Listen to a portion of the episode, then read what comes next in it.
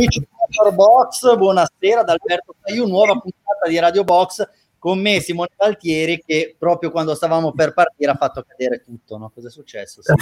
no, no, tutto a posto. Oggi ho un po' di problemi tecnici perché sono tornato alla postazione da remoto.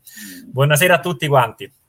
Allora, oggi dobbiamo cantare e portare la croce perché non c'è salvo, per ora poi ci raggiungerà a fare la regia, quindi tocca fare tutto a noi. Ricordiamo immediatamente come fare a seguirci. Andate su qualsiasi piattaforma di social networking e scrivete Motorbox, Radio Box, ci dovreste trovare e se non ci trovate vuol dire che non avete molta dimestichezza. In tutti i casi, in tutti i casi, per essere precisi e puntuali, su Facebook Motorbox, su YouTube Motorbox TV trovate anche tutti i nostri video, le prove auto, moto, tutta la parte relativa al prodotto. Mi raccomando, su YouTube cliccate sulla campanella in modo tale da non perdervi nessun video e mettete like a questo video. Dopodiché Instagram, due, porta- due profili, scusate, motorbox.com e motorbox sport, il profilo dedicato alla Formula 1, MotoGP e a tutto il motorsport in generale. Poi abbiamo Twitch e Spotify dove potrete riascoltare questa e tutte le altre puntate andando su Radio Box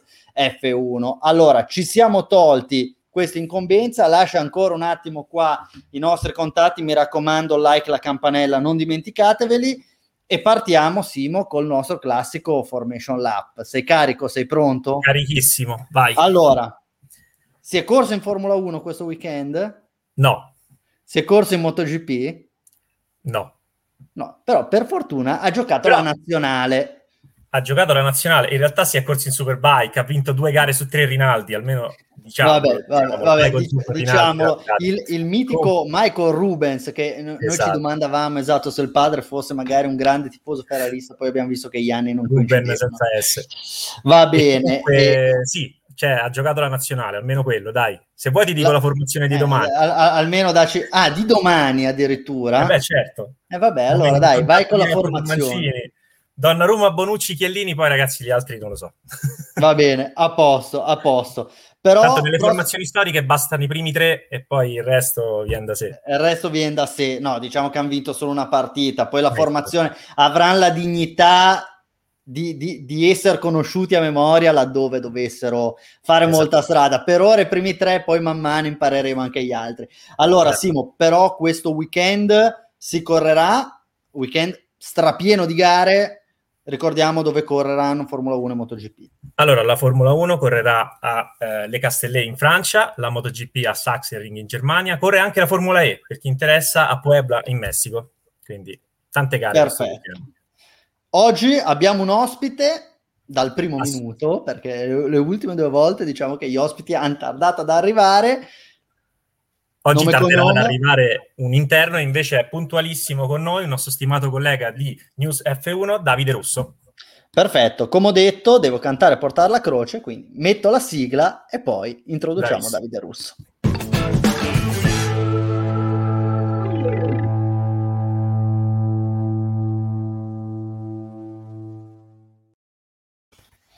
Buonasera Davide, grazie per farci compagnia questa sera a Radio Box. Ciao Alberto, ciao Simone, ciao a tutti quelli che ci seguono.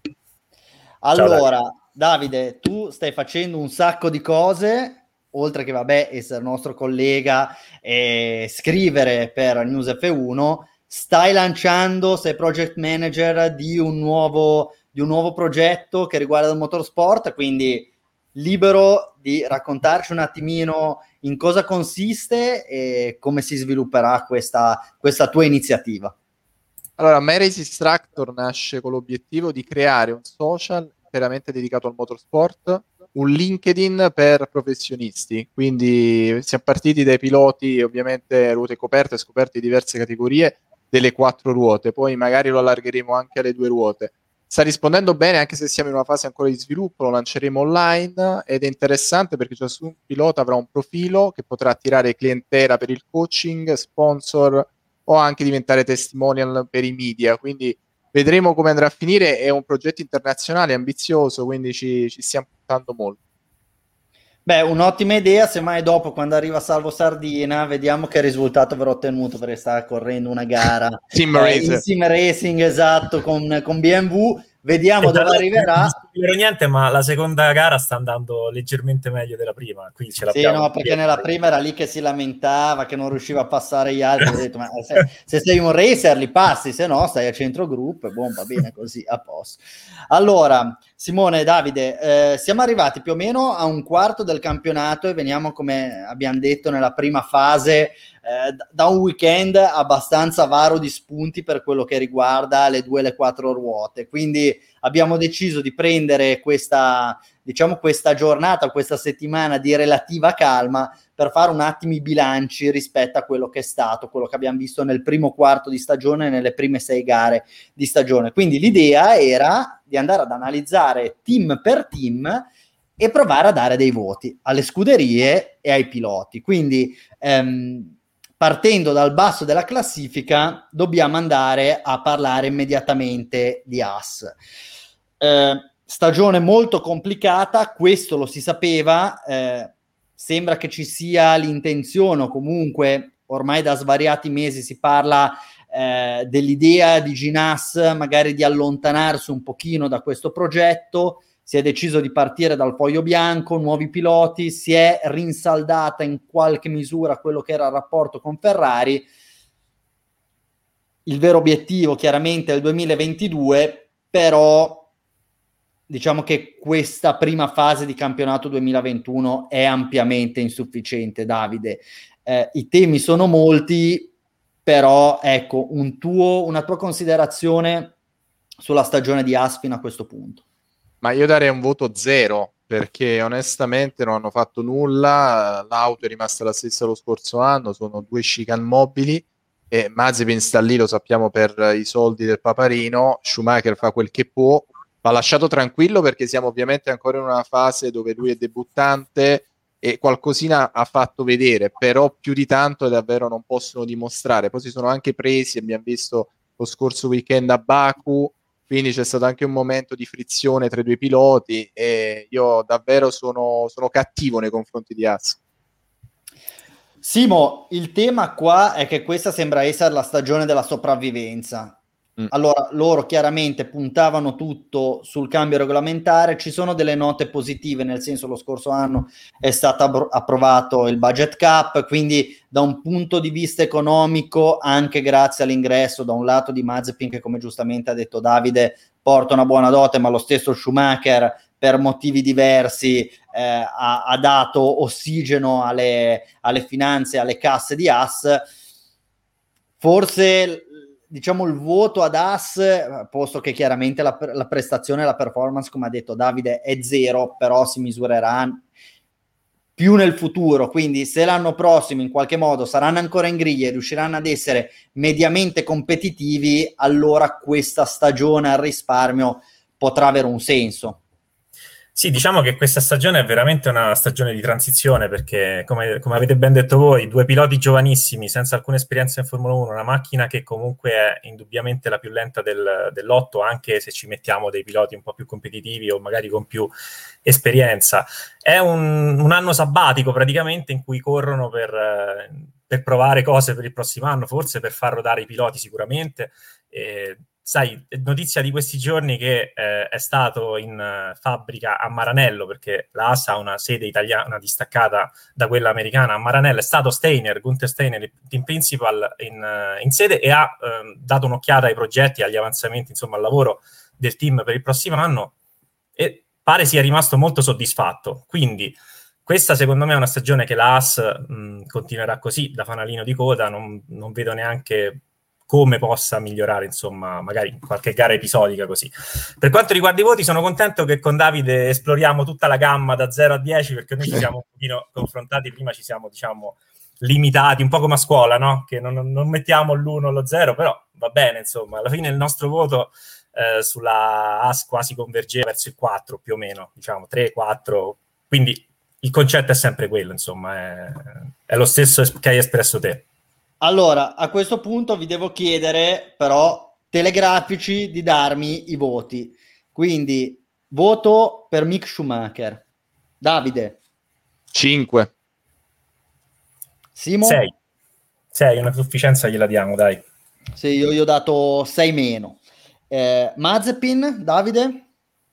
Ma due. Ok. E io... io... sempre per il fatto che è debuttante gli darei 5, ma eh, sempre perché sono più buono come, come professore. E poliziotto sì. buono e poliziotto cattivo. Esatto, esatto, esatto. Ormai abbiamo sì. già definito i ruoli. A- a- anch'io tenderei a dargli, a dargli un 5, poi come al team parlo prima io, eh, gli darei un 4,5 banalmente perché sappiamo qual è il vero obiettivo di As, sopravvivere a questa stagione. Dopo sei gare più o meno sono ancora in griglia, quindi eh, non mi sento di dare un voto troppo più basso rispetto a questo. E io ti, ti dico 4 e via, dai. Ok, Davide mi confermi lo 0 o vuoi... Confermo... No, no, ti confermo lo 0, guarda come i punti in classifica della Perfetto, perfetto. Dai, diciamo magari... che il buono diventerà più cattivo nel corso della stagione. Adesso è il primo quadrimestre neanche. Esa- es- esatto, esatto, esatto. Gli diamo, Dopo eh, potrei convergere con Davide. Ah, voto così di un po' di ambientamento. Allora, arriviamo a Williams che in realtà finalmente dopo svariati anni riesce a a togliersi dall'ultima posizione, lasciata in eredità alla colpevole, in questo caso As. Diciamo che Williams negli ultimi tre anni è passata da essere una barzelletta ad essere un team di Formula 1. Sono un team di Formula 1, un team poco performante, uno dei team meno performanti, però quantomeno riescono ad essere lì in svariate occasioni a lottare, diciamo, per le posizioni che possono andare tra la tredicesima e la ventesima posizione. Quindi in linea di massima stanno diventando un qualcosa di credibile, eh, ripeto, una squadra che ha quantomeno diritto di cittadinanza in Formula 1. Eh, per quanto eh, chiaramente l'abbandono di Frank Williams, della famiglia Williams, può aver destato qualche dispiacere eh, per una questione anche così emozionale, da un punto di vista però di management e di gestione aziendale, sembra che effettivamente la scuderia abbia intrapreso una strada eh, più serena e probabilmente ora all'interno del team eh, nei ruoli chiave ci sono persone più capaci. Davide, non so se tu hai sono la stessa d'accordo. idea.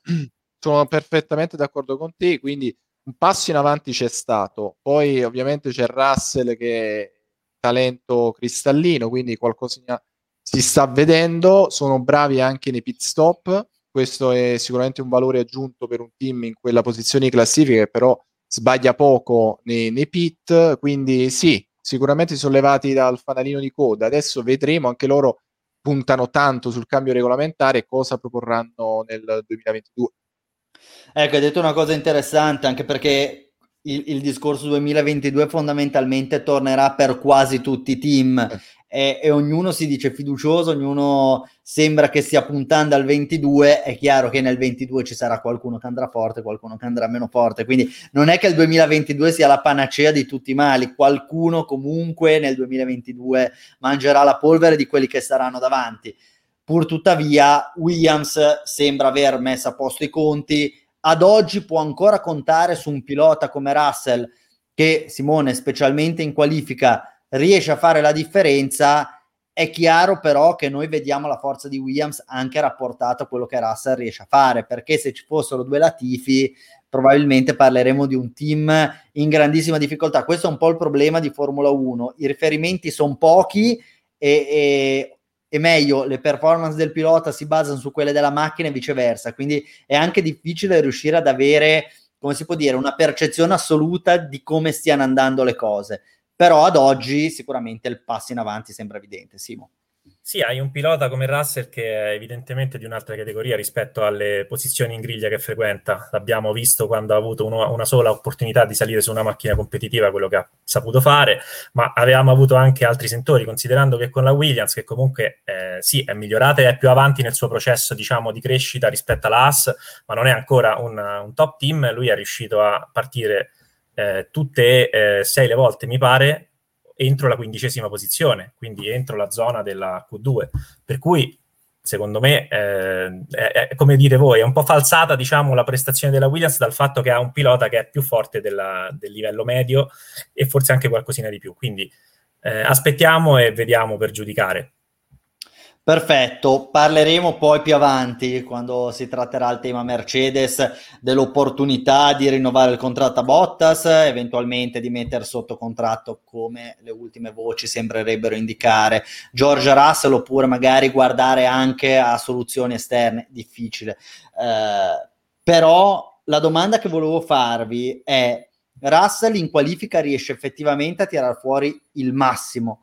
In gara non è poi così distante e raramente si fa preferire in maniera così netta rispetto alla Tifi. Questa qui è un'impressione che ho avuto. Magari c'è un overperformance in qualifica e quindi sul giro secco con la macchina a posto nelle condizioni migliori riesce veramente a tirare fuori il 120%, un po' come magari riesce a fare Leclerc con la Ferrari. In gara però tendenzialmente quello che è il valore della macchina tende a trascinarlo un pochino indietro. Davide, eh, non so se Vero. tu hai avuto la stessa impressione, cioè Russell sì. veramente pazzesco sul giro singolo, in gara non so, come l'impressione che tenda un pochino a perdersi e più che altro non riesce mai e diciamo occasioni non tantissime, ma 3-4 occasioni le ha avute a concretizzare le occasioni che avrebbe per fare dei punti anche importanti. Infatti non a caso l'ultimo punto della Williams l'ha fatto Kubica nel 2019 in Germania quindi questo fa un po' riflettere, nonostante magari la macchina fosse anche un po' più eh, scarsa rispetto a quella attuale. Sono d'accordo con te, Russell ha avuto delle occasioni, non le ha sfruttate, per questo il mio voto non sarà altissimo relativamente alla Williams, ma nel complesso bisogna appunto comprendere come è un processo di crescita e forse lui soffre particolarmente di ritrovarsi lì nel, nel gruppone e quindi fa fatica, fa fatica sicuramente in gara, quindi riesce a tirar fuori un grande potenziale in qualifica, ma poi non lo riesce a buttare giù la domenica, dove si fanno i punti fondamentalmente. Benissimo, Davide. Allora, Pagelle, Russell, Latifi, Williams, 1, 2, 3. Ma allora, Russell 5 e 0 punti comunque, ha avuto delle occasioni, c'è stato anche quello scontro con Bottas, Latifi eh, 4 e Williams 4. Ah no, proprio guarda che Davide è. Il poliziotto cattivo. Sì, io, Simo, ora parlo prima io, direi Russell 6 e mezzo, Latifi 5 e Williams tendenzialmente direi 6, perché il passo in avanti rispetto all'anno scorso l'hanno fatto, ehm, quindi questa è la dimensione del team, per quanto siano scarsi, però hanno fatto un passo in avanti, quindi finché vai avanti la sufficienza tenderei a darla. Guarda, io ti confermo i voti per i piloti perché alla fine Russell comunque sta facendo vedere qualcosa in più e una sufficienza gliela darei abbondante, quindi 6,5. 5 Latifi, non do la sufficienza alla Williams perché mi aspettavo qualcosina di più. In ogni caso è sempre motorizzata Mercedes, quindi non lo so, ci si aspetta sempre un pochino di più, quindi ti direi 5,5. Benissimo, allora passiamo ad Alfa Romeo e secondo me la situazione di Alfa Romeo non è così dissimile dalla situazione che sta vivendo Williams, un anno un po' particolare in cui anche loro eh, fondamentalmente si sono migliorati, si sono comunque appoggiati tanto allo step in avanti che ha fatto la Power Unit Ferrari rispetto a quella del 2020. Mi sembra che quando parliamo di Alfa Romeo parliamo della più assoluta mediocrità della Formula 1. Per mediocrità intendo, no, vabbè, eh, un team che sta lì, fanalino di coda del midfield, ogni tanto riescono a fare qualche incursione in, eh, in zona punti, qualche volta arrivano in Q3, però non, non, lo so, mi sembra che è un team che quando fa tutto bene, tutto giusto, qualcosa porta a casa, però francamente non hanno gli strumenti né tecnici né umani eh, per, per portare a casa nessun tipo di spunto.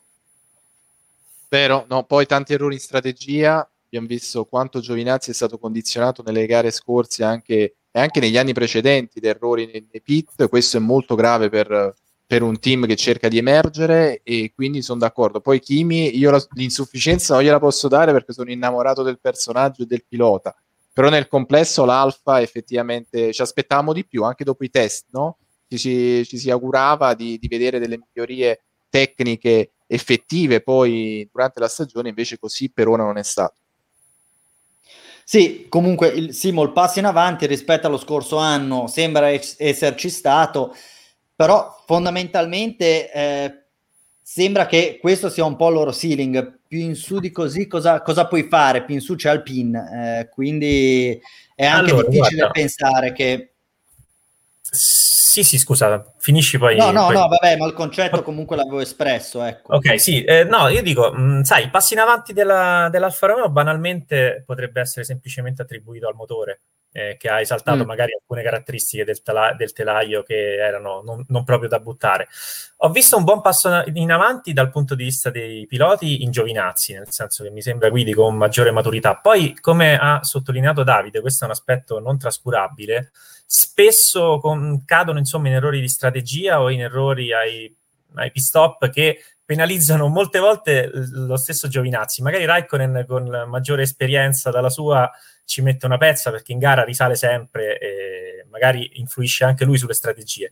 Eh, però è così, secondo me per migliorare come team, per arrivare ecco, a quel combattere nel midfield che dicevi te, la strada ancora è abbastanza lunga. Io non so che progetti abbiano per il prossimo anno, a che punto sia il progetto, eh, però ecco, mi aspetto che il prossimo anno possano fare veramente di più, perché in passato abbiamo visto già che un minimo di potenziale i team che vengono da Ingwill lo possono esprimere e non è quello che sta esprimendo adesso l'Alfa Racing. Benissimo, allora Simo, parti pure te coi voti e poi facciamo parlare Davide e poi vi dico i miei. Guarda, io non, ehm, con- a- al di là di tutte le note negative insomma, che ho sottolineato, devo riscontrare effettivamente il, il passo in avanti rispetto alla scorsa stagione, quindi dare un'insufficienza all'Alfa Romeo sarebbe eh, insomma cattivo. Eh, ti darei 3-6 e mezzo, tre sufficienze piene per questa prima parte di stagione. Poi anche lì eh, il voto potrebbe calare nel corso dell'anno se non ci saranno ulteriori mi- miglioramenti. Se mi vedete che sto sghignazzando è perché questo signore che si è unito alla comitiva stava facendo nel background dei gesti, non so se osceni, inconsulti, un balletto demenziale, però è con noi Salvo Sardina. Salvo, allora stava andando i voti all'Alfa Sauber e quindi ti chiederei così a bruciapelo di darci eh, le tue pagelle, però volevo chiederti com'è andata la gara perché eravamo qua tutti col fiato sospeso eh, Ma a domandarci. salutarci quantomeno prima. Ciao, eh? Ciao a tutti, Eh, ciao vai, Davide. vai, Ciao, Salvo, ciao. Eh, no, è andata di, da, insomma, benino. Quarto posto gara 1, terzo posto gara 2 con l'inversione di griglia. Eh, mi sono divertito, però insomma sono rimasto un po' imbottigliato nel traffico. Però dai, va bene. Porteremo Motorbox sul podio più, più in avanti. A parte che un podio l'abbiamo preso, in teoria. Esatto. Ma si è bloccato Alberto? Perché lo vedo rimasto Alberto lì. è frizzato, sì. Quindi Eh, puoi no, infatti continuare, puoi continuare Senti, te con i voti dell'Alfa Romeo e se hai qualche considerazione da fare. Ok, no, guarda, mi stavo giusto chiedendo per quale motivo mi guardasse così, eh, così ammirato. E io chiedo scusa intanto perché vedete grondo sudore, non mi sono ancora ripreso, ma a Milano vi assicuro che fa molto caldo se non siete qui. E vabbè, comunque parlavamo di ehm, Alfa Alfa, Romeo. Alfa Romeo. Sì, Eh, allora, ehm, io per quanto riguarda cos'è? Avete fatto prima i piloti, poi Abbiamo team? già parlato e tutto quanto, puoi anche dirci semplicemente i tuoi voti e poi possiamo andare avanti in attesa che si ricolleghi Alberto. Ok. Guarda, io direi che secondo me Giovinazzi merita un 7. Sta facendo una stagione molto buona, molto positiva. Eh, mi pare che stia confermando un po' quello che aveva già fatto vedere a sprazzi nelle- nei, nei campionati scorsi. Quest'anno, però, mi pare che sia quasi costantemente davanti a Raikkonen, che comunque non è l'ultimo arrivato. E mi pare che stia oggettivamente meritando la riconferma. Poi i risultati spesso non sono arrivati, ma non per colpa sua. Ehm, Raikkonen eh, direi un 6, perché poi alla fine sì, sta facendo il suo, però mi pare che abbia qualcosina in meno rispetto a Giovinazzi, almeno sul, sul piano velocistico. Alfa Romeo direi che ci possiamo tenere sul 6. Anche lì eh, si tratta di un team che sta che è cresciuto insieme alla Power Unit Ferrari, ma che sta lì, diciamo è l'ultimo team del midfield, se vogliamo. Ok. Davide, te avevi ma eh, sono d'accordo anche, Sì, sì, sono d'accordo in questo caso con Salvo, cioè nel senso Giovinazzi gli darei mezzo voto in più, quindi un 6,5 eh, l'italiano se lo merita. 6 uh, per Kimi perché nonostante tutto quando poi deve dare insomma il suo apporto lo dà sempre e quindi diamo un 6 dai 6 a fiducia a quest'Alfa perché comunque speriamo che nella seconda parte di stagione possa fare sicuramente più allora, intanto abbiamo, grazie mille Davide. Del, eh, salvo devi sapere che Davide fino adesso ha dato dei voti tremendi, è volato anche 1-0, però insomma... L'AS, però, l'AS, cioè... Ah, vabbè, dai, sì, sì, ma ci sì, sta. Dai. ci sta. Va bene, Simo, andiamo, andiamo avanti, eh, nell'attesa di Alberto che, che, ha avuto un blackout, mi giunge il messaggio appena adesso nel nostro chat un blackout di, di, luce, quindi vabbè, eh, succede anche questo, ma ormai ci siamo dati il cambio, se non altro. Eh, Passerei all'altro team che eh, è Alpine, siamo in questo caso al uh, settimo posto in classifica. Um, diciamo che Davide, forse face- hanno fatto un passo indietro rispetto a quello che abbiamo visto l'anno scorso, c'erano stati anche dei podi in chiusura di campionato con, con Ricciardo. Um, mi pare evidente che tutto il team, anche con l'arrivo di Brivio, eccetera, eccetera, stia già lavorando in ottica 2022. Sì, salvo. Intanto sta tornando Alberto. Eccolo qui. Ci siamo, ce l'abbiamo. Ce l'abbiamo Alberto. Vai, vai, tu prosegui pure. E allora, eh, circa l'Alpine, eh, te lo dico subito, il voto è 5 perché lo scorso anno ha finito alla grandissima, era in lotta per il terzo posto e sono letteralmente crollati eh, di prestazione, non quanto l'Aston Martin, nonostante il podio di Vettel, che adesso... Ragazzi, oh. spero... Si sente un po' a tratti. Si sente a tratti, è, è frizzato in un'altra bellissima immagine, tra l'altro. Esatto. Uh, tu prosegui pure, prosegui sì. pure, Davide, che io gli, gli spiego di, di rientrare con esatto. tutta calma, che tanto noi siamo in grado di di portare Ocon, avanti. Esteban Ocon, il francesino, sta dimostrando comunque di, di, essere un buon pilota e molti si aspettavano Alonso subito dominante perché poi la storia di Alonso ci ha insegnato che rispetto al secondo pilota riesce sempre a, a fare delle prestazioni superiori, però Ocon si è, si è difeso bene diciamo in questa prima parte di stagione nel complesso direi che da, da, questa vettura con tutti questi ingressi a livello manageriale eh, ci si aspettava un passo in avanti addirittura, eh, soprattutto con il discorso di Ocon, con un anno di esperienza in più all'interno del team e un grande campione, un bicampione del mondo come Alonso, quindi assolutamente insufficiente al PIN. Ragazzi, chiedo a entrambi, eh, Alonso eh, è un po', boh, adesso mi sembra anche forse di essere ingeneroso, ma lo definirei un oggetto misterioso in questo primo scampolo di mondiale. Eh, io dico la verità, non mi aspettavo mi aspettavo un Alonso che doveva un po' riprendere il filo del discorso dopo due anni fermo, o meglio, due anni da nomade eh, guidando qualsiasi tipo di auto, però sinceramente non me lo aspettavo così in difficoltà, così indietro rispetto a uno con che è un buon pilota, ma sinceramente eh, non credevo fosse così eh, da, in grado di essere così davanti chiaramente ad Alonso. Voi che cosa ne pensate? Simo e poi Davide. Allora, guarda, io ti faccio un paragone che, anche se è un po' forzato, con la MotoGP. Sai, noi spesso ci facciamo influenzare dai nomi, nel senso che Marquez, no? È rientrato in MotoGP, ci aspettavamo, io in primis, mi aspettavo che dopo l'infortunio e tutto quanto potesse tornare subito forte. Era una cosa diversa, ovviamente, quello che è accaduto ad Alonso, perché Alonso è rientrato, ma nel frattempo si è tenuto in allenamento facendo rally, Indy, Le Mans e quant'altro. E, però la lunga inattività da una serie top ehm, richiede anche ai più forti, anche a quelli che sono considerati due livelli sopra gli altri, un periodo di adattamento. Io penso che questo periodo di adattamento di Alonso eh, fosse anche un po' preventivabile, ma che effettivamente nessuno se l'aspettava, eh, diciamo così.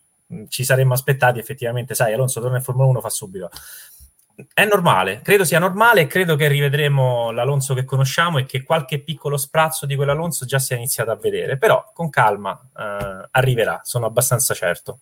Davide?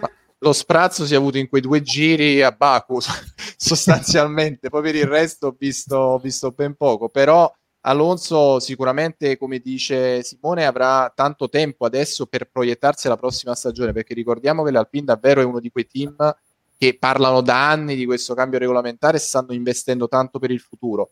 Eh, quindi cerchiamo di anche contestualizzare questo come una fase transitoria per poi rivedere il prossimo anno magari Alonso in lotta per qualche podio, che cosa che magari era auspicabile già nel 2021 dopo che Ricciardo e Ocon erano andati a podio nel 2020 però così non è stato e quindi per questo motivo gli do un 5 al, all'Alpine. Leggo anche il messaggio di Roby. Eh, Alonso sta facendo benissimo la prima gara, tolto Barcellona, è arrivato un secondo da Ocon nelle altre gare. Bene a Baku, non è l'Alonso che sognavo, ma non è disastroso. Ma siamo d'accordo tutti, non è sicuramente un disastro sua stagione, però quando parli di Alonso eh, ti aspetti sempre quel, quel quid in più. Poi Roby lo sa bene, noi siamo almeno io, Alberto, Simo e non so Davide come la pensi, però noi siamo dei, da, da, sempre dei grandi estimatori di Fernando, per sì. cui ci aspettiamo sempre qualcosa eh, di, di, scioccante rispetto a quello che può fare un normale pilota.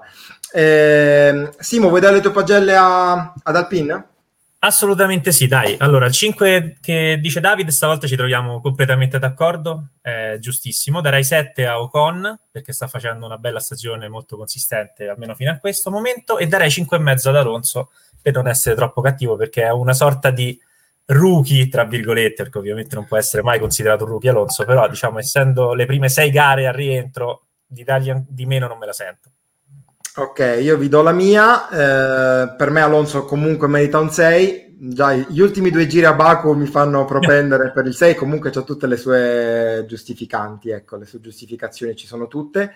Eh, Ocon merita assolutamente un 7 perché eh, eh, sta facendo veramente bene. Eh, mentre Alpine sono d'accordo anche con, con Davide sull'insufficienza, direi un 5 pieno, anche se pure loro hanno già chiaramente detto che questa qua sarebbe stata un'annata transitoria, però noi il voto lo diamo a questa annata, non al progetto globale, quindi ci sta il, il 5. Eh, Simo, ti chiedo una... Un, ti faccio una domanda, diciamo, metodologica. Quando io non c'ero, davate anche i miei voti oppure avete proseguito? No, non abbiamo dati, quindi possiamo... Quindi possiamo fregarci di, quelli, di quelli di Alberto. Va bene, allora che comunque Andiamo sono più o meno in linea con i nostri. Sì. Andiamo avanti con Aston Martin. Um, stiamo parlando del team che l'anno scorso era chiaramente la terza forza in griglia, poi sono arrivati i quarti, sappiamo per quale motivo. Sappiamo che eh, hanno avuto quella penalizzazione. Questo caso io parlo di Aston Martin, ma evidentemente parlo di Racing Point per quanto riguarda il 2020. Uh, ehm, vi aspettavate un inizio così difficile? Perché adesso stiamo parlando del team che è sesto in classifica, vuol dire tre posizioni dietro rispetto a quella ipotetica, ideale della scorsa stagione. Anzi, aggiungo un'altra cosa, il fatto del ritorno del grande nome Aston Martin sembrava eh, aggiungere ulteriore blasone a questo, a questo progetto. Ciao Alberto intanto. Ciao ragazzi. Ciao Alberto. Vi aspettavate questa, questa difficoltà? Ehm, e poi, chied- poi, ti chiedo, Davide, credi che con il podio di Vettel eh, hanno già intrapreso la strada giusta, la direzione è quella, ci possiamo aspettare di nuovo molto competitivi dalle prossime gare? Allora, non mi aspettavo tutte queste difficoltà di Aston Martin, quindi anche qui sarò cattivo. E sì, Vettel ci ha messo una pezza, è andato a podio, però ragazzi, stiamo parlando comunque anche di due prestazioni, sia a Monte Carlo che a Baku, tracciati atipici quindi bisogna aspettare il Paul Ricard per vedere effettivamente se è stato questo passo in avanti. Nel complesso, considerando la potenza economica di Stroll, considerando il passo in avanti che avrebbe già dovuto fare a questo punto Lenz in squadra, eh, è veramente deludente per ora la stagione. Sono arrivati in pompa magna, hanno fatto grandi annunci, grandi pubblicità su questo ritorno in Formula 1 dell'Aston Martin. Avrebbero dovuto battagliare con Ferrari e McLaren praticamente in ogni circuito e quindi da, da, questo punto di vista qui davvero pollice basso, bassissimo per questa Aston Martin che per ora secondo me sta facendo addirittura una figura barbina in Formula 1. Per un attimo abbiamo visto un Alberto al buio, era, era un'immagine passato... veramente fantastica. Ehm, Simo, che voto, che voto diamo ad Aston Martin? In questo sì, guarda, non aggiungo nulla a quanto detto perché in realtà ecco, sono, sono totalmente d'accordo. E che voto diamo? Un 6. un 6 perché comunque sta fornendo, diciamo un 6 grazie alle ultime prestazioni. E darei un po' di più a Vettel, proprio grazie alle ultime prestazioni, 6 e mezzo, e Stroll anche lo, lo plafonerei sul 6. Non, non lo so, è, tro- è troppo presto per, per, per, dare un giudizio eh, più, più, approfondito, almeno dal mio punto di vista. Mm, mi, mi, incuriosisce eh, comunque cioè, il, il 6 a Fettel e a Stroll lo, lo, lo, lo capisco e, t- e, tendenzialmente lo condivido anche perché Fettel ha, suoi, ha, il suo background e ci stava che fosse necessario un, un periodo di adattamento. Tutto sommato già questo secondo posto in qualche modo riscatta eh, riabilita le prime cinque gare, anzi le prime quattro gare, un po' così così di, di Sebastian, la, già la quinta a Monaco, pare di poter dire che Vettel abbia fatto un ottimo lavoro. Eh, non sono tanto d'accordo con te Simo e tendo a essere invece d'accordo con Davide per quanto concerne Aston Martin, cioè un 6 al team, al team che l'anno scorso era terzo in classifica, secondo me non, non si può dare in questa fase per cui io mi terrei su... Diciamo che sarebbe sì, forse più con 5,5, però eh, almeno dal punto di vista mio sempre che sto... In questo momento sto usando un range Buono. di valutazione più ristretto, ecco, effettivamente... Eh, però tra 5,5 e 6 cambia poco, insomma, una sufficienza risicatissima e sicuramente da migliorare. Davide, per quanto riguarda i piloti? Ma sì, i piloti possiamo andare un 6 a fiducia, insomma, Stroll e un 6 e mezzo per gli ultimi due GP a Vettel, però dare un 5 al team. Anche qui, un po' come Alpine, ragazzi, il passo indietro è evidente. L'anno scorso è stato davvero già una, una debacle, insomma, non riuscire ad arrivare terzi con quella macchina al di là della penalità, perché poi sono stati anche sfortunati con il ritiro di Perez, però era effettivamente una doppia W11. Quest'anno, tra l'altro, mi è incuriosito il fatto che Aston Martin è andata veloce sui tracciati invece dove la Mercedes è andata in difficoltà, ovvero Monaco e Baku. Quindi magari se a Paul Riccardo la Mercedes va forte, magari l'Aston Martin farà un passo indietro. Vediamo un po' questa situazione. Si sta staccando eh, dal progetto madre, diciamo. Sì. Eh, c'è una, però un aspetto di Aston Martin che avevamo segnalato nella, nella preparazione di questa puntata anche con Alberto. Eh, io a questo punto devo vestire i panni del Saiu dell'avvocato Saio e, ed esprimere il suo, il suo ragionamento. È un ragionamento che però condivido ed è un miglioramento della, mh, non tanto della macchina, come team abbiamo detto che tutto sommato siamo inferiori rispetto all'anno scorso, ma un miglioramento a livello strategico.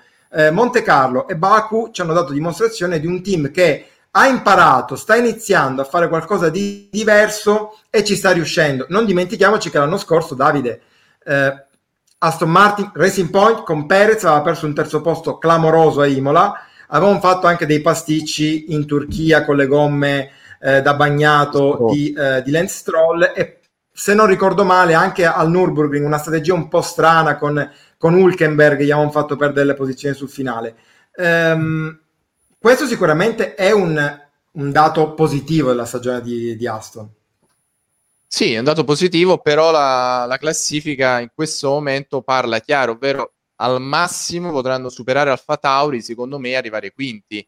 Io dubito fortemente che se la giocheranno per il terzo posto con, con, Ferrari e McLaren. In questo momento già arrivare quinti con tutto quello che c'è dietro, a me si, mi sa tanto di fallimento dopo la scorsa stagione. Eh, mi aspetto il prossimo anno anche lì un passo in avanti notevole perché con i soldi che hanno e insomma le, no, non avranno scuse nel 2022.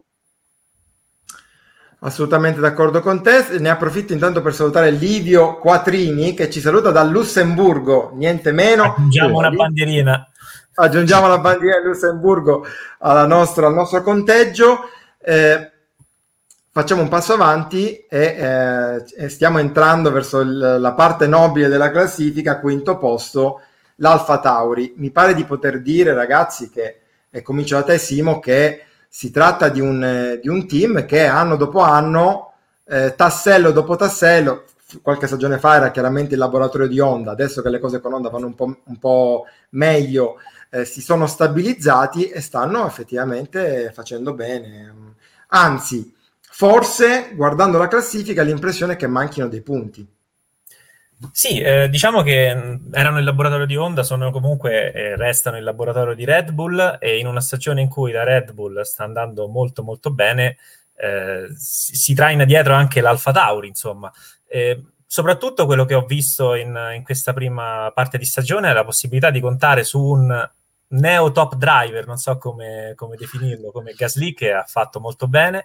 Eh, l'altro pilota è un giovane combattente, ha fatto intravedere sprazzi di talento, ma anche grandissime eh, diciamo, stupidaggini da, da, esordiente. La squadra è molto sul pezzo, anche loro dis- difficilmente sbagliano le strategie, quindi io penso una, un ottimo avvio di stagione per l'Alfa Tauri, più, anzi, oltre, molto oltre a quelle che erano le attese della vigilia. Se non ci ricordiamo male, l'avevamo piazzata che era sesta o quinta nel dico sesta o settima nel, nel, nella griglia di inizio stagione. Quindi questo quinto posto meritatissimo per ora e potranno lottare secondo me a lungo con la Aston Martin in questa stagione.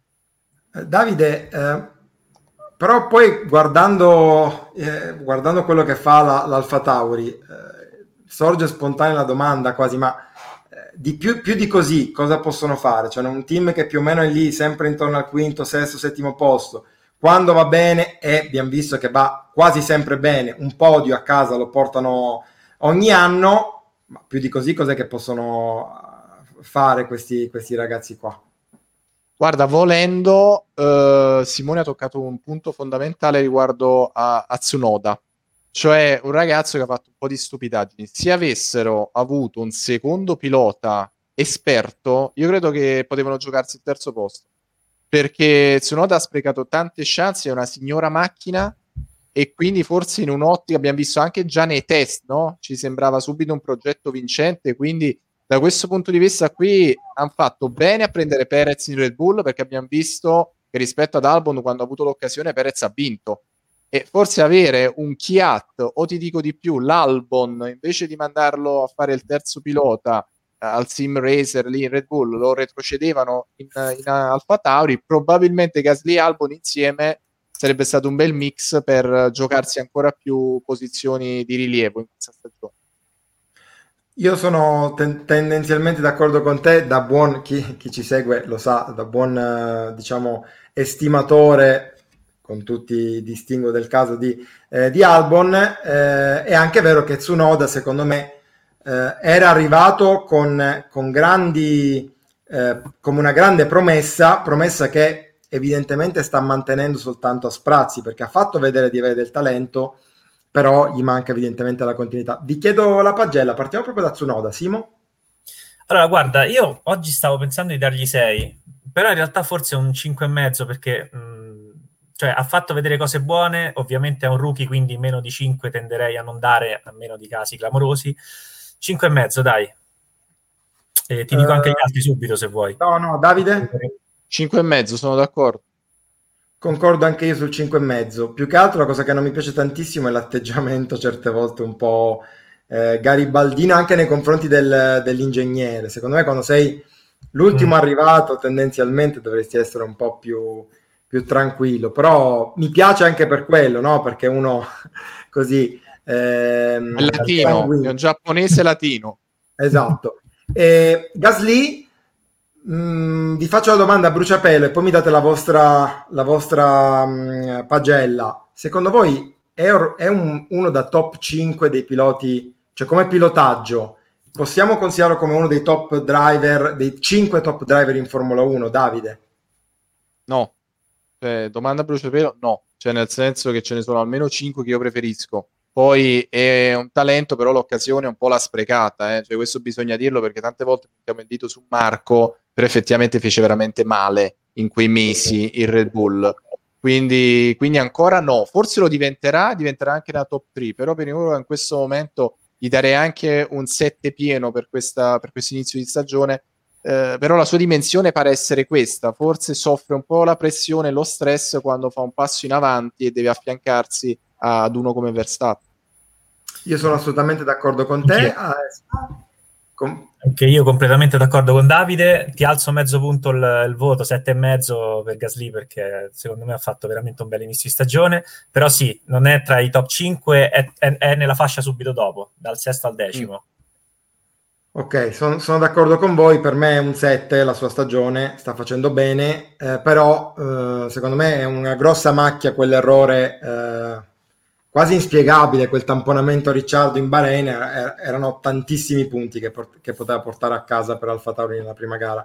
Eh, Alberto, ci sei? Mi dai conferma di essere abile e arruolabile? Guarda, io ero abile e, e, arruolabile anche prima, se non fosse per, per non lo so, qua la A2A a Milano, non lo so, ecco. Però... Vabbè. Meno male che non siamo nello stesso quartiere, se no saremmo saltati entrambi contemporaneamente. Esatto, pe- pensa che dramma, Simone, il, po- il povero Davide si sarebbe trovato prigioniero di Simone, ti avrebbe iniziato a fare domande esatto. sulla MotoGP, quindi... Va bene. Anzi, no, sulla Superbike. Vai, vai, vai, vai certo. Vi chiedo al volo il voto di Alfa Tauri e poi con Alberto eh, riprendiamo da McLaren. Simo e poi... 7. 7. 7 anch'io. Bene, Al- Alberto, la trasmissione, la, la, barca è tutta tua, prego. Ma eh, vabbè, tanto te mi sai, mi sai assistere in caso di, di nuova defiance del, eh, del sistema elettrico della bellissima e fresca città di Milano, specialmente Allora, fresca soprattutto. Freschissima. Allora, McLaren, eh, qua ci siamo fatti un po' questa domanda. Prima dell'inizio della stagione ci aspettavamo che questo potesse essere probabilmente, che McLaren potesse essere la storia più interessante, anche perché era l'unico team eh, che av- eh, avrebbe dovuto affrontare un cambio di power unit, quindi ci sarebbero state tutta una serie di questioni a favore e contro eh, la, il passaggio da Renault a Mercedes. In realtà, tra tutti i team, probabilmente loro sono quelli che ancora oggi sono nella stessa identica posizione e eh, garantiscono le stesse identiche performance rispetto all'anno scorso. Per assurdo, in maniera come, come si diceva nel gatto pardo, è cambiato tutto affinché non cambiasse niente. Loro sono sempre lì a cavallo tra il terzo e il quarto posto. Hanno fatto un passo in avanti, sì o no? È un discorso di percezione. Se guardiamo Alpine slash Renault e Racing Point slash Aston Martin, dovremmo dire sì, hanno fatto un passo in avanti, anche se lì la sensazione più che altro è quella del passo indietro di Alpine e, e Aston. Se li paragoniamo a Ferrari, invece sembrerebbe che non siano cresciuti in maniera così significativa.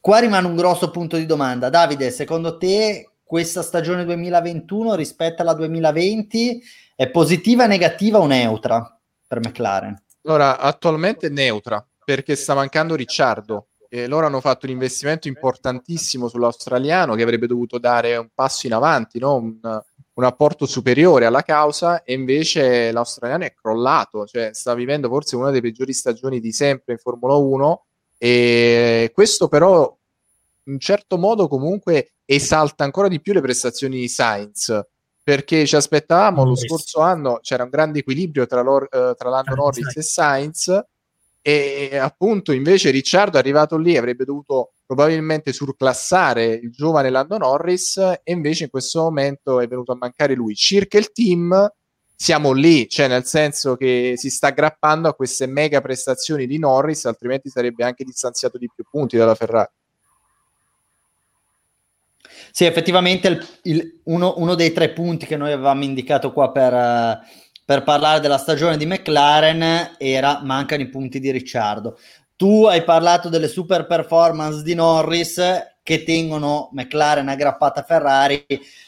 Io sono più del parere contrario, nel senso, eh, se non fosse per le scarse performance di Ricciardo, loro a buonissimo diritto sarebbero probabilmente 25-30 punti avanti rispetto a Ferrari con tutti i meriti del caso. 25-30 no, però 15-20 sicuramente. 10, fai 10. ecco, salvo, prego. No, dico fai 10. Secondo me, cioè, sono d'accordo con voi sul fatto che sta mancando Ricciardo, sta mancando in maniera clamorosa, palese e inaspettata. Eh, però, ecco, mh, mm, secondo me Ferrari ha fatto un bel passo avanti e adesso complessivamente le due macchine si, si equivalgono. Eh, quindi, cioè, se stiamo qui a parlare di, del fatto che è Ricciardo che manca, evidentemente il problema è legato al pilota, non tanto a, a una questione di macchina. Eh, pilota che peraltro è fortissimo, rimane un campione, rimane uno dei miei preferiti in griglia di partenza, però è un dato di fatto che sta avendo le difficoltà. Eh, per il resto sì, sono d'accordo con, con voi, secondo me più che una crescita re- reale del team, c'è una decrescita dei competitor dell'anno scorso, netta, evidente, Aston Martin eh, Alpine, e una crescita invece netta, importante da parte di Ferrari. Quindi se, se, devo dire, secondo me loro più o meno sono rimasti stazionari e sono cambiati gli interlocutori.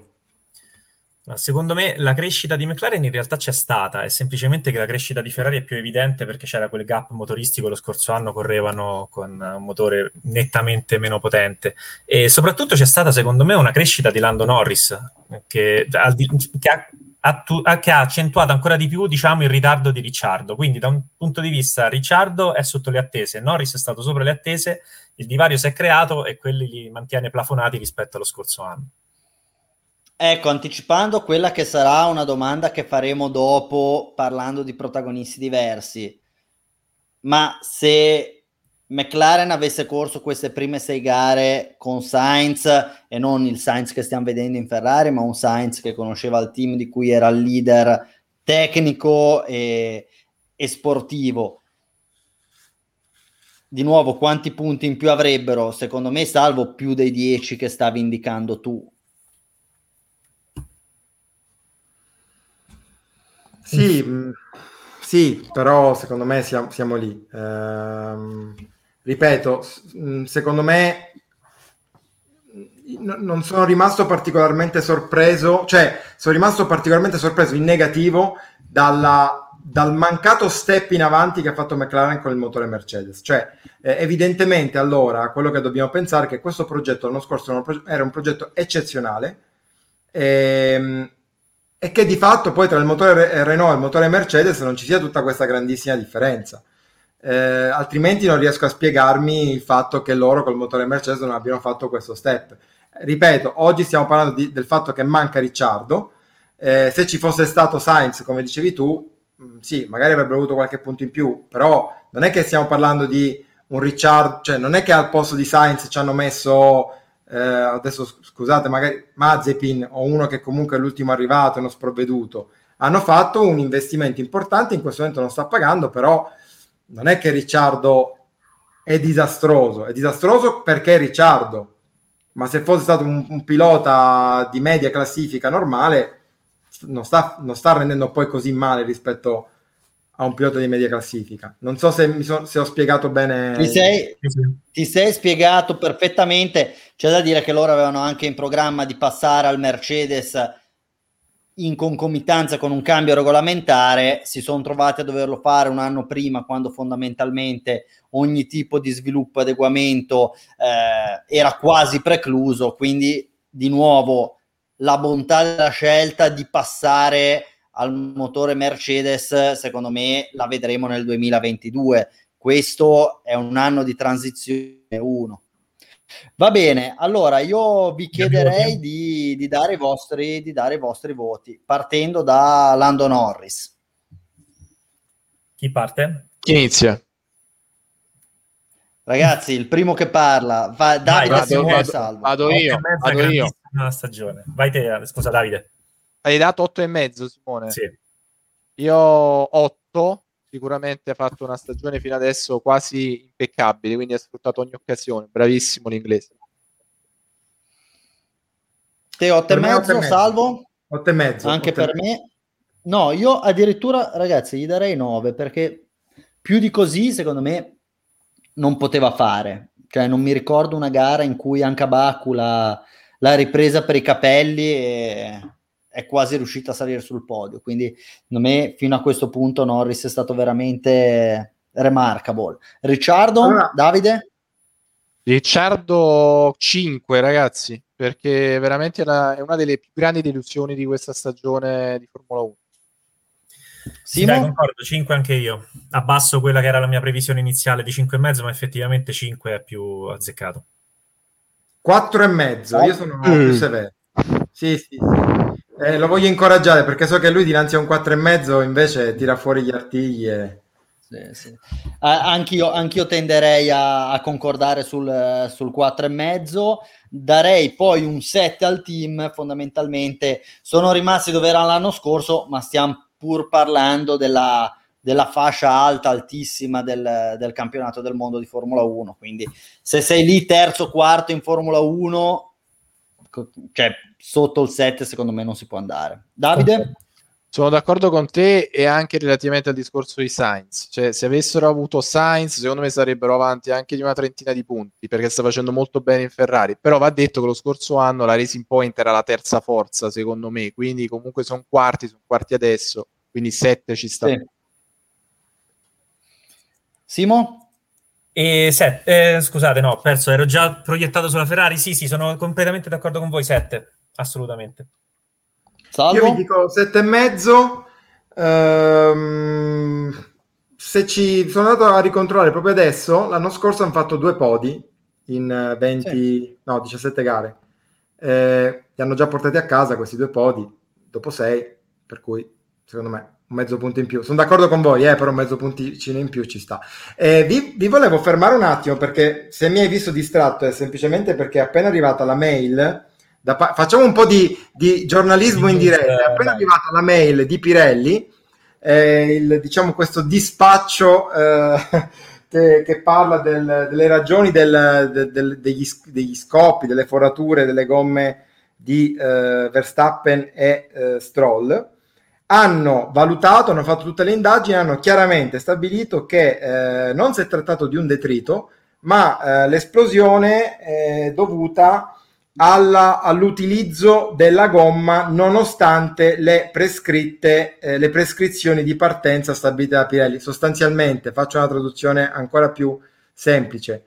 Ehm, pare che e questo ce lo conferma adesso anche Pirelli che sia la Red Bull che l'Aston Martin abbia girato con delle pressioni di go- delle gomme più basse rispetto a quelle stabilite eh, da, da Pirelli che peraltro l'aveva alzate tra, sabato, tra venerdì e sabato. Quindi questa è la, la valutazione di Pirelli, vedremo se ci saranno novità.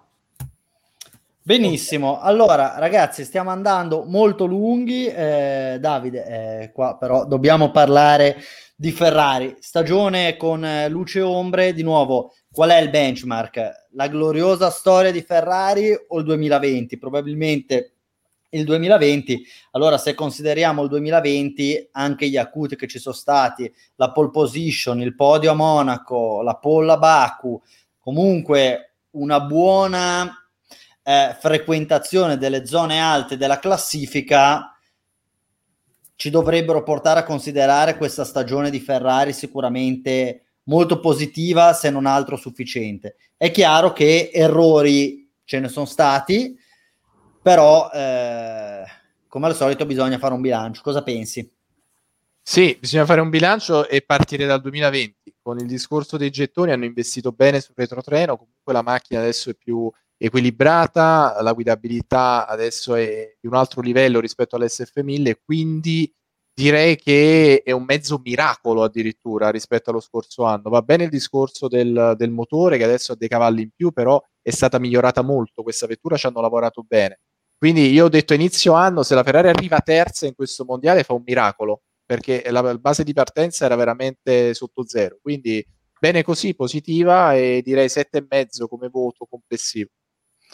Salvo, eh, volevo subito fare una considerazione. Loro sono terzi nel mondiale in questo momento anche a causa del fatto che si è corso appena, si è appena corso a Baku, si è appena corso a Monte Carlo e queste due piste sembrano essere particolarmente favorevoli a Ferrari. Poi sappiamo che non si correrà in Canada, non si correrà a Singapore, effettivamente le piste che davano l'idea di essere pro Ferrari sembrano già essere alle spalle, ora ci sarà tutta un, un, una serie di gare abbastanza interessanti e qua vedremo veramente qual è il valore di Ferrari ma l'idea di base è che McLaren da qui alle prossime due o tre gare si troverà davanti a Ferrari in classifica, quindi anche questo terzo posto sembra più frutto della contingenza delle, delle, prove che abbiamo appena visto disputare. Pensi che Ferrari abbia veramente gli strumenti per, per arrivare terza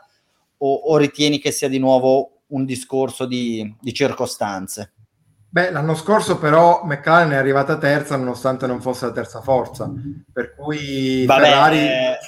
No, nel senso, se mi dici se ha la possibilità di arrivare terza, magari anche sfruttando un po' di fortuna... Cioè, se squalificano, se danno 15 no, punti no, no, di senza... squalifica no, McLaren, cioè, se mi fai... No, dico, se mi fai l'esempio... Però se mi fai l'esempio dell'anno scorso, McLaren arrivò dietro ai punti rispetto a Racing Point. Vabbè, cioè, quindi però... lì ci fu non la prendere proprio letterale, letterale. Voglio dire che comunque in un campionato eh, in cui adesso iniziano anche a saltare delle gare, eh, ci può stare che, che, magari Ferrari, visto che la distanza, la, il, dis, il, distacco, il gap non è così esagerato, li abbiamo già visti correre in una pista, tra virgolette, vera, come Barcellona, come Portimao, e lì sono stati comunque davanti alla McLaren. Per cui è vero che non ci saranno più delle piste eh, super favorevoli come Monaco e come Baku, forse bisogna aspettare Abu Dhabi, ma è un po' lontana, o Jeddah, sono entrambe un po' lontane. E, ehm, però è anche vero che tutto sommato sono lì, potrebbero essere leggermente inferiori a McLaren, però magari questa, questo gap ce lo mette ce lo mette Leclerc, lo può colmare Leclerc come lo ha fatto secondo me in, altri, in altre occasioni. Quindi secondo me il terzo posto rimane realistico. È vero, sono d'accordo con te che adesso viene, viene il difficile, perché io alle Castellemme li aspetto in, in difficoltà perché il loro problema tendenzialmente è la, mh, l'usura delle gomme. Non riescono bene a controllare, a gestire il passo gara, il, il degrado delle gomme, quindi nei circuiti d'alto degrado vanno, vanno in difficoltà. Benissimo, allora hai parlato di Leclerc, volevo subito coinvolgere Simo, telegrafico, Leclerc fortissimo, sta, sta dimostrando di avere dei lampi da, da, talento assoluto, probabilmente lui sì da, da top 3 eh, in Formula 1, direi che è abbastanza sodato, pur tuttavia sta sbagliando, sta sbagliando parecchio oserei dire, eh, di punti ne ha buttati via, ha buttato via i punti a Imola poi magari sarebbe arrivato dietro a Norris, però fatto sta che è rimasto piantato in partenza. Eh, a Monte Carlo, se non erano 25 punti, magari erano 15, però li ha buttati via lui.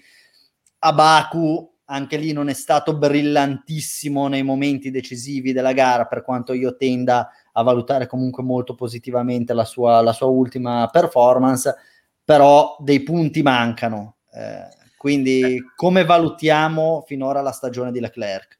Guarda, gli mancano soprattutto i punti della gara di Monaco che non ha disputato e che avrebbe potuto, insomma, portare anche a casa un bel bottino, visto che in teoria sarebbe dovuto partire in pole. Eh, sì, ha, fa alcuni errori, eh, l'hai elencati tutti quanti te, sono innegabili, però eh, come com, diciamo come costanza generale o come rendimento generale ha un rendimento da, da top driver eh, indiscutibile. Eh, Sainz anche io penso che non sia così distante, soprattutto via via che prenderà confidenza con l'auto, con il team e tutto quanto, potrà crescere e è già partito molto bene in stagione. Secondo me, ehm, aspetta, però, qual era la domanda iniziale? Com'è la stagione di Leclerc fino adesso? La stagione di Leclerc fino adesso è molto più che positiva. Se vuoi, ti, ti spoilerò anche subito il voto. Io darei un 7,5. Eh, valutando diciamo come piccolo errore, piccolo che è costato tantissimo quello di Monaco, altrimenti potrei scendere a 7. Però 7 e mezzo, dai, una, un ottimo avvio di stagione, ha saputo sfruttare bene una macchina più competitiva dello scorso anno. Lo scorso anno paradossalmente aveva già ottenuto un podio in Austria, sfruttando però qualche qualche caso fortuito, diciamo, eh, intorno a lui. Quest'anno il podio ancora, ancora siamo in ritardo. Ma eh... manca, però sì, eh, arriverà, probabilmente arriverà nonostante le piste, come dicevate voi, che non sono più così tanto favorevoli alla Ferrari sulla carta. Davide, eh, lasciando stare Leclerc, ti chiederei di Sainz. L'anno scorso tutti ci siamo domandati se fosse la scelta giusta. Col senno del poi possiamo dire assolutamente sì, sta facendo il suo discreto lavoro. Eh, e l'alternativa però quale sarebbe stata? Probabilmente tenere ancora un anno Sebastian Vettel. Io ti faccio una domanda, ritieni che Vettel avrebbe potuto fare meglio di Sainz o comunque Sainz a prescindere, visto quello che abbiamo visto, è, è la scelta giusta. Scelta giusta e non credo Vettel sinceramente avrebbe fatto meglio, quindi assolutamente sufficiente per ora questo inizio di stagione di Sainz che sta, sta, dimostrando di essere un pilota talentuoso, si allena tanto anche fuori dalla pista, è molto concentrato, c'è stato un bel teamwork anche come rapporto che si è creato con Leclerc, quindi sei e mezzo pieno sperando che poi magari di dargli qualcosina in più tra qualche mese.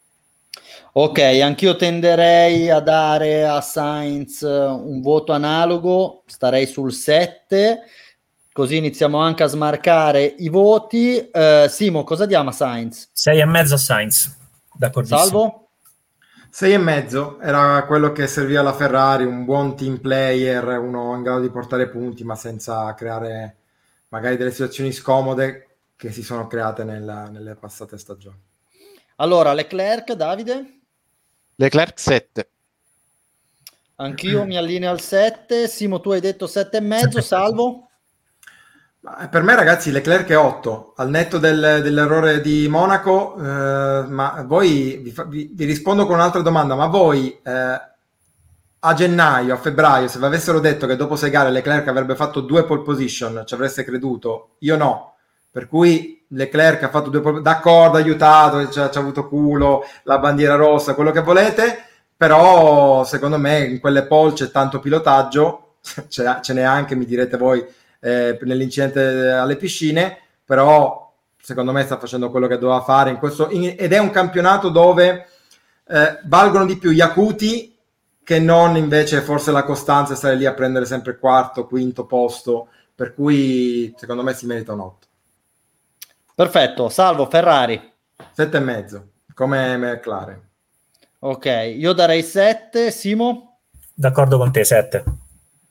Io do 7 e mezzo, 7 e mezzo perché do un voto in più rispetto a McLaren per il discorso che adesso se la sta giocando proprio per questo terzo posto e anch'io credo che riuscirà ad andare fino in fondo per questa battaglia per il terzo posto. Molto molto bene. Allora, cerchiamo ora di di essere rapidi, anche se tuttavia dobbiamo parlare dei team, dei due team eh, che ci stanno regalando probabilmente i maggiori e più interessanti temi di discussione, vale a dire Mercedes e Red Bull.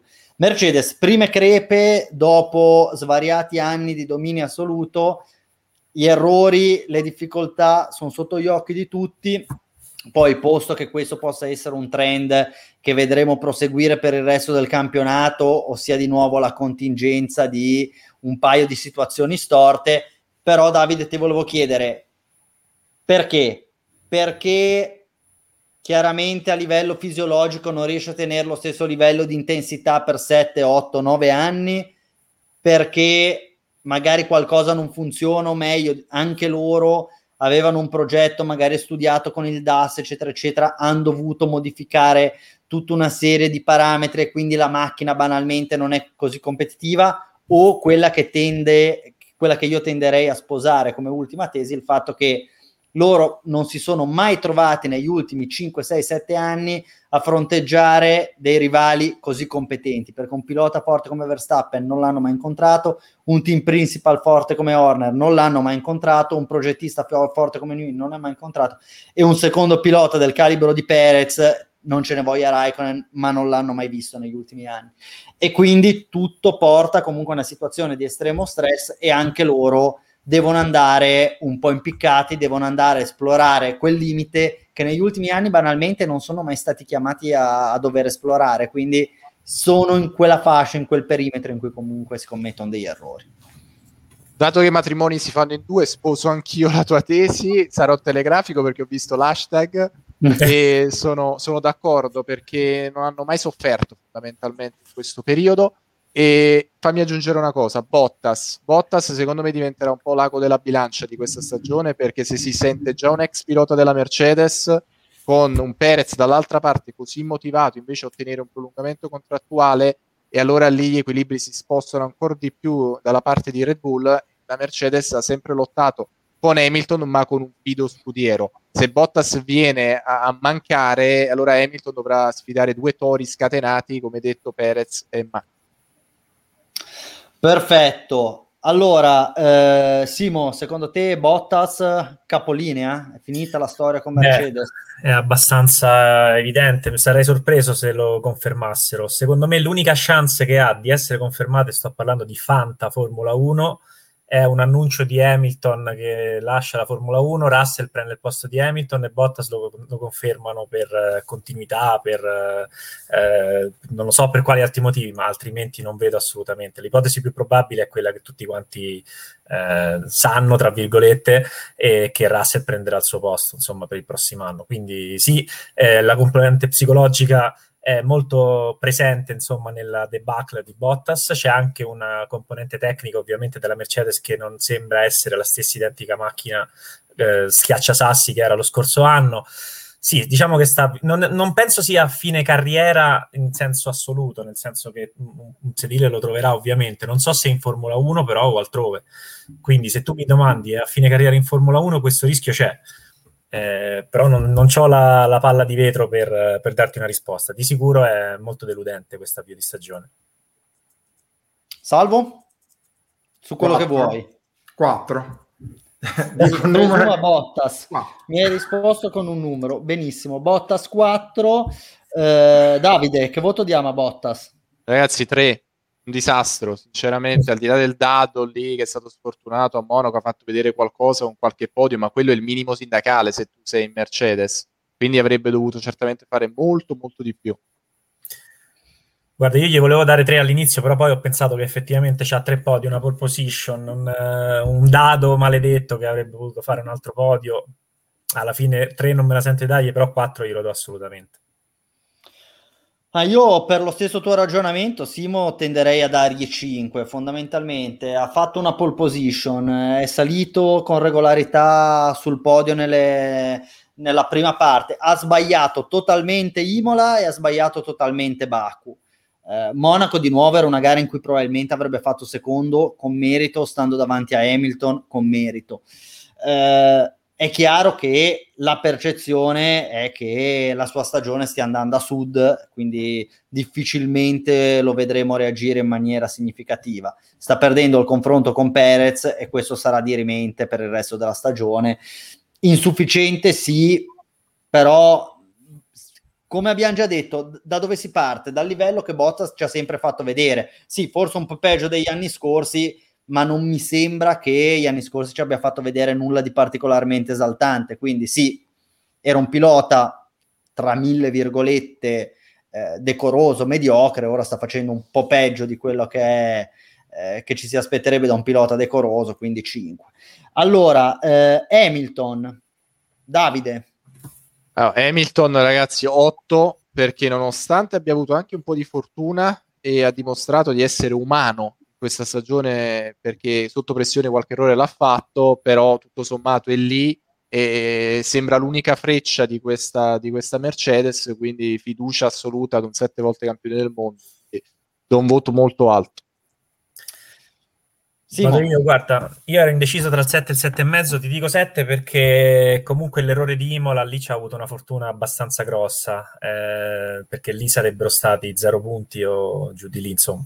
Eh, quindi secondo me ha fatto più di quello che poteva in varie occasioni, assolutamente, ha fatto un ottimo inizio di stagione, con i denti le ha portate a casa le... Quante, quante sono tre vittorie? Due adesso non mi ricordo. Tre, tre. tre. Eh, quindi assolutamente positivo. Eh, ti darei 7, gli darei 7 proprio per, per, l'ultimo weekend, quell'errore a Baku alla ripartenza che quasi da, da rookie e, e, anche per quello di Imola.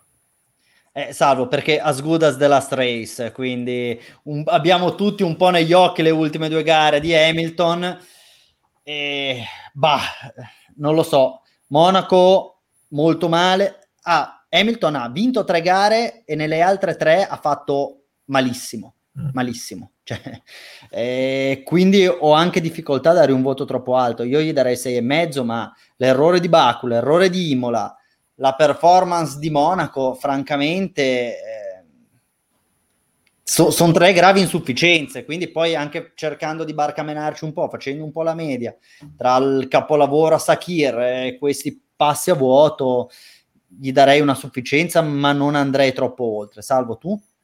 Io tendo ad essere un po' più d'accordo con Davide che non con te. Eh, secondo me eh, Hamilton è Hamilton, ragazzi. Cioè, eh, eh, ok, però... È lì, è lì a pochissimi punti di gap da, da, da, Verstappen. Mi dirai tu, sì, ma poteva anche essere davanti. Do, do, doveva... Probabilmente sarebbe...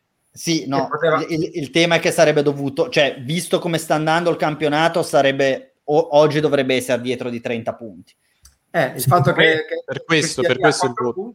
È un... eh, però ragazzi, cioè, se, se, voglio dire, non è merito di Hamilton se Verstappen è andato a muro a Baku, non è merito di Hamilton se, se, se Bottas e Russell sono andati a sbattere e lui è riuscito a recuperare 18 punti in una situazione in cui ne avrebbe dovuto prendere 1 barra 2 e quindi tutto quello che deve andare bene, cioè lui è in questo mondiale così vicino a Verstappen per il semplice fatto che le due o tre cose che dovevano andare bene hanno girato a suo favore. E... Ma sì, è vero, mm, però comunque secondo me nelle gare in cui ha fatto bene ha fatto talmente bene che non mi sento di dargli meno di un 7, 7 e mezzo.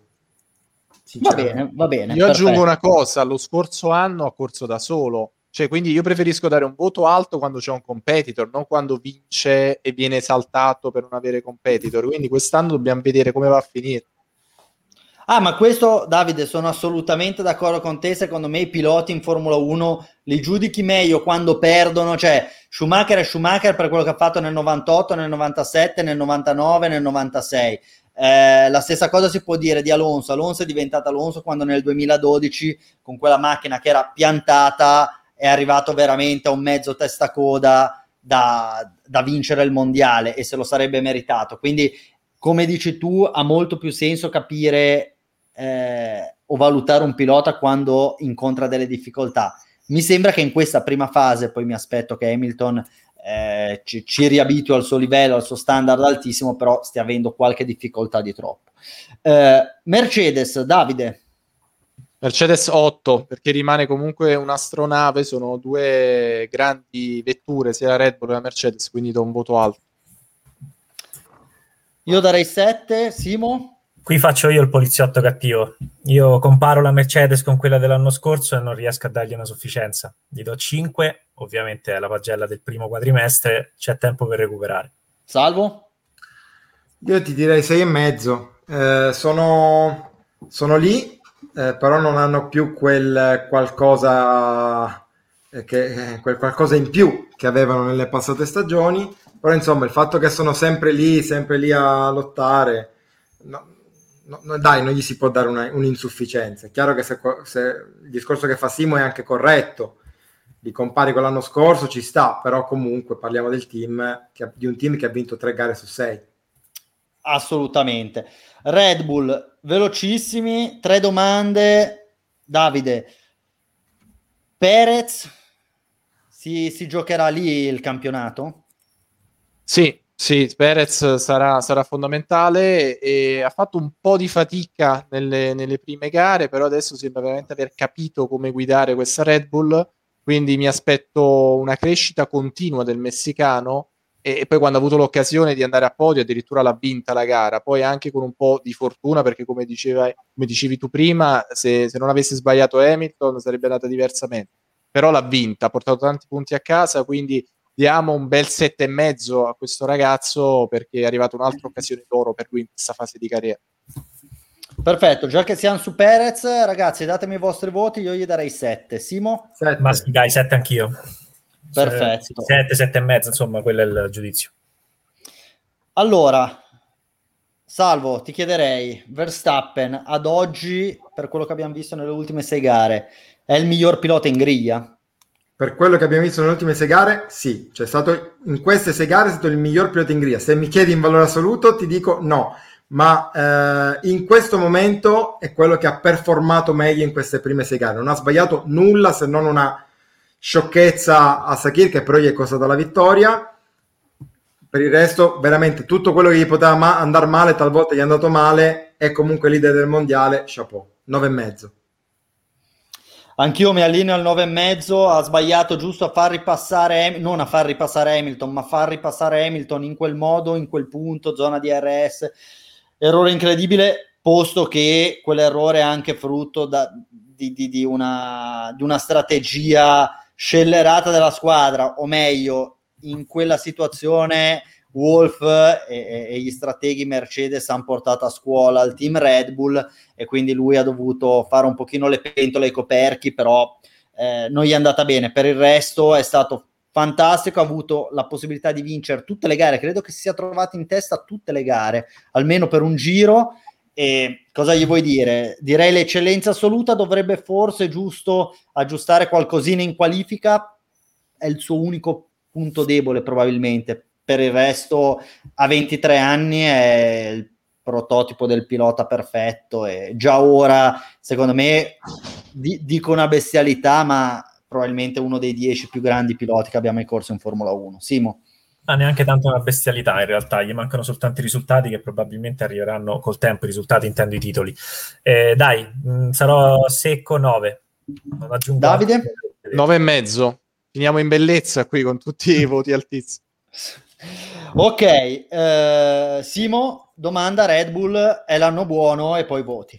Eh, ma tu mi fai sempre quelle domande in cui mi costringi a essere democristiano, però come faccio a dire, guarda, secondo me è l'anno buono, dai. Eh, stanno, è ancora presto perché dopo un quarto di mondiale lo stress test arriverà nella seconda fase della stagione, però io mi baso su un fatto, eh, non soltanto per ragioni di sviluppo, anzi molto per ragioni di sviluppo, ma anche per ragioni di tracciati, insomma, per, per, varie ragioni la Red Bull ha sempre performato meglio nella seconda parte di stagione. Questo è il primo vero campionato in cui è partita sprombattuto. Quindi mi aspetto che se il canovaccio è lo stesso degli anni scorsi, questo possa essere l'anno buono per la Red Bull. Voto? Voto alla Red Bull, diciamo 8,5, 9, insomma, un voto molto alto, 8,5, dai. Salvo? Voto 9, sarò molto breve, secondo me però non è l'anno della Red Bull, nel senso che a me questo, questo campionato mi ricorda moltissimo il 2018 e anche nel 2018 mi pare che la Ferrari era stata migliore di, di Mercedes a Monaco, a Baku, poi sappiamo come è andata a finire. Mi pare evidente che la Red Bull, questa Red Bull, sia più, eh, diciamo così, ben carrozzata rispetto a quella Ferrari lì come hai detto tu, c'è un secondo pilota che è un secondo pilota migliore di, del secondo pilota che era Raikkonen, c'è un primo pilota che è migliore del primo pilota che era Vettel, c'è un team principal e un progettista che, era, che è migliore rispetto a quelli che avevano la Ferrari all'epoca. Però ehm, secondo me Barcellona non mente e vedere la Mercedes che ha vinto tutto sommato in maniera anche facile la gara spagnola mi fa pensare che già le Castellè li avremo di nuovo davanti e questo è un, uh, è un dato di fatto che probabilmente ci porteremo fino alla fine del campionato. Davide? Sì, per questo io ho dato 8 alla Mercedes, perché non mi fido. Cioè, ragazzi, di una Mercedes in difficoltà io non mi fido. Finché non perdono il mondiale, io onestamente non riesco a vederli in difficoltà nell'era ibrida. Quindi do 9 alla Red Bull, ma semplicemente un voto in più perché adesso stanno lì, stanno davanti, ma io mi aspetto Mercedes fortissima d'ora in avanti. Allora vi faccio una domanda super telegrafica. Secondo voi, quando parliamo è l'anno buono, probabilmente tutti parliamo del campionato piloti. Secondo mm. voi hanno più chance di vincere il piloti o il costruttori? Red Bull. Giro di tavolo velocissimo, Davide? Costruttori. Simo? Io parlavo del costruttori l'anno buono, non, non mi riferivo ai piloti. Costruttori, costruttori. Mm. Sì, probabilmente hanno qualche chance in più di vincere. Ma solo perché Bottas in questo momento non sta capendo È zero. Certo, okay. certo certo. Okay. Benissimo, allora qua eh, la, la, la, questione pagelle con 23 minuti di ritardo l'abbiamo finita. Io non so se Davide ha impegni particolari, tipo andare a cena o guardare Germania-Francia, non lo so, se no ci prendiamo ancora 5 minuti per fare i meme e poi velocissimamente... Vai, vai. Andiamo, andiamo, andiamo, tanto ormai, ormai la pasta è scotta. Vai, Salvo.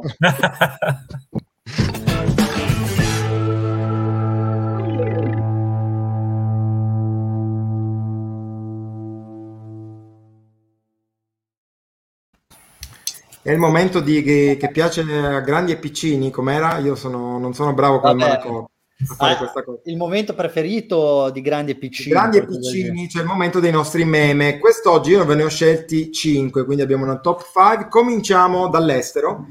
Eh, F1 Troll questa qua, allora vi, vi, preannuncio che è tutta una roba legata al Gran Premio di Francia tendenzialmente, a quanto sia bella la pista di Le Castellet, qua c'è attenzione, c'è questo tweet, sono troll, attenzione, state attenti perché avevo due Gran Premi, delle, due biglietti del Gran Premio di Francia in, nella mia macchina, qualcuno ha rotto il vetro, ha fatto irruzione e ne ha lasciati altri due, quindi attenti se, se lasciate i biglietti in macchina perché il vetro è in grosso pericolo. Ehm, vado con eh, posizione numero 4, eh, top e flop di Luca Manacorda. Ecco qui, cose turche. Eh, dice, quando senti parlare di tripletta e Turchia, cosa intendono loro? Il 3-0 dell'Italia dell'altra sera, ma cosa pensi tu? Pensi a quella tripletta meravigliosa di Massa, quell'urlo lì? L'urlo di vittoria, incredibile. L'urlo di vittoria, vai, di Felipe Massa nel Gran Premio di Istanbul del 2006, ricordiamo, poi si, si è ripetuto nel 2007 e del 2008. E poi, diciamo, questo è un po' anche un inside joke perché ogni volta che si parla del grandissimo trionfo di Massa, il nostro, diciamo, bene amato eh, amico e follower, eccolo qua, Gabriele Coscia, ci ricorda di quando Massa esultò in Turchia. Ciao Gabriele, buona serata. Questa l'abbiamo fatta un po' per te, te, te, te lo confessiamo. Vai. Vado avanti con eh, andare a pesca con Audi R18, posizione numero 3 quando fai schifo tutto il weekend, ma riesci comunque ad arrivare davanti ad Hamilton, perché noi abbiamo dato le pagelle, no? Questo parkour è un meme di The Office, un meme abbastanza famoso. Abbiamo fatto le pagelle, abbiamo detto Bottas male, però alla fine oh, beh, Baku è arrivato davanti lui, quindi eh, lì questa acrobazia di, di Bottas viene premiata da andare a pesca con un Audi R18, posizione numero 2 le cordiali gufate di Gianfranco Mazzoni, le quattro cose più ipnotiche. Vedete, lì c'è un coso che non so neanche come definire, poi c'è l'Aurora Boreale, poi c'è Federica Masolin e poi c'è anche eh, vabbè, quello schifo, quella schifezza lì della chicane di Le Castellet e, e, tra l'altro loro commentano l'ultima può causare effetti collaterali irreversibili come il crollo degli zebedei. Eh, posso, mi sento di confermare. Posizione numero uno. Ehm, la vittoria anche questa volta va ai nostri amici di Flop Gear. Eccolo qua, cieco dalla nascita, rimanda intervento alla vista dopo, dopo il premio di Francia. Cioè, lui aveva la possibilità di operarsi, però dice no, guarda, facciamo una cosa, facciamo la settimana prossima, perché così almeno mi evito sta rottura di balle. Roberto Bischero, tra l'altro, è, il, è, è l'autore della news, vi faccio vedere un Valtteri che si sta sganasciando. No, belli, stavolta mi sono piaciuti tutti e cinque, guarda. Tutti, tutti no, molto belli, per però... Una settimana, per essere una settimana senza Formula 1 eh, abbiamo, ho trovato del materiale interessante, ma grazie al Gran Premio di Francia che è sempre un, diciamo... Esatto. Ci, porta, ci regala sempre grandi gioie, almeno a livello Davide, di... Davide quale, quale ti è piaciuto di più? ma quest'ultimo, nonostante non sia proprio politicamente corretto, ma, ma, ci ha divertito, dai. Esatto, a me è piaciuto molto il primo, quello dei biglietti lasciati in macchina, l'ho trovato anche quello molto molto bello. Arguto. Va bene, allora eh, ci accingiamo alla conclusione, quindi se vuoi mandare l'altra sigla e poi almeno.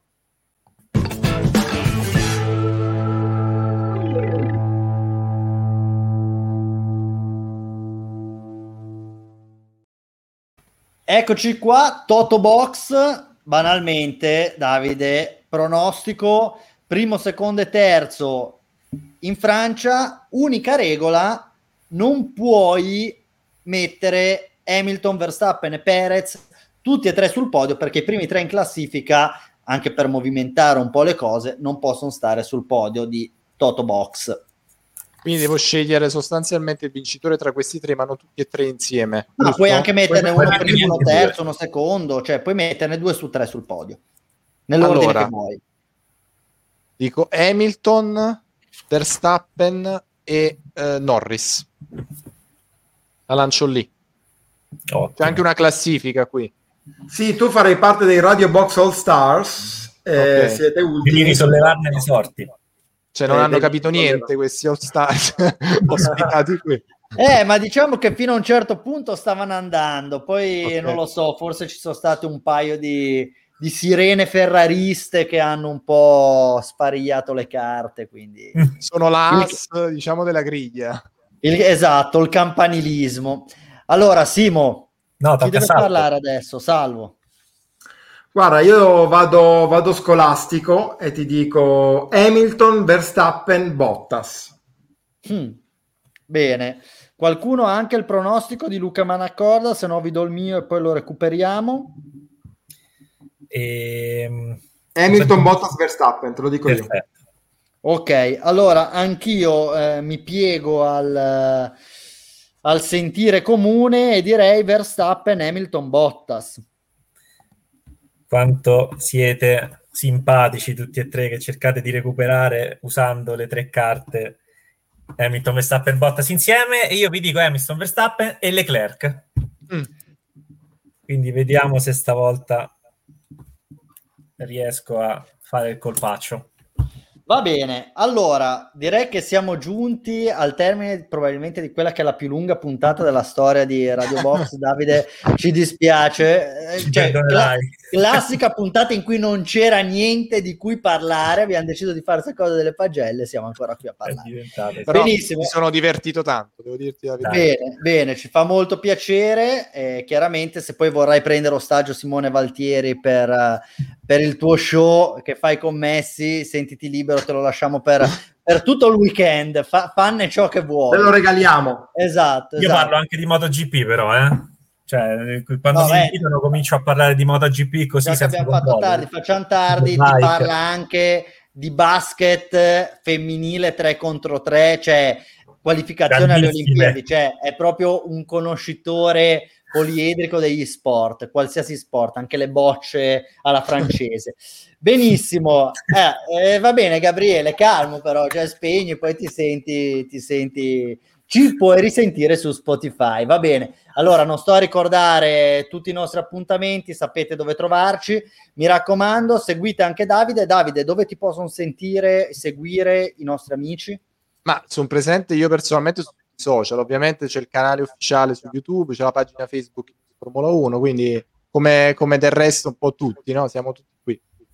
Esatto, siamo tutti qui, ci seguiamo a vicenda, seguite anche Davide News F1. Benissimo, allora io vi saluto, mi raccomando, di nuovo qua martedì prossimo alle ore 19 e chiaramente durante il Gran Premio avrete modo di seguire tutti i vari sviluppi e approfondimenti su www.motorbox.com. Buona serata, ciao ciao! Ciao a tutti.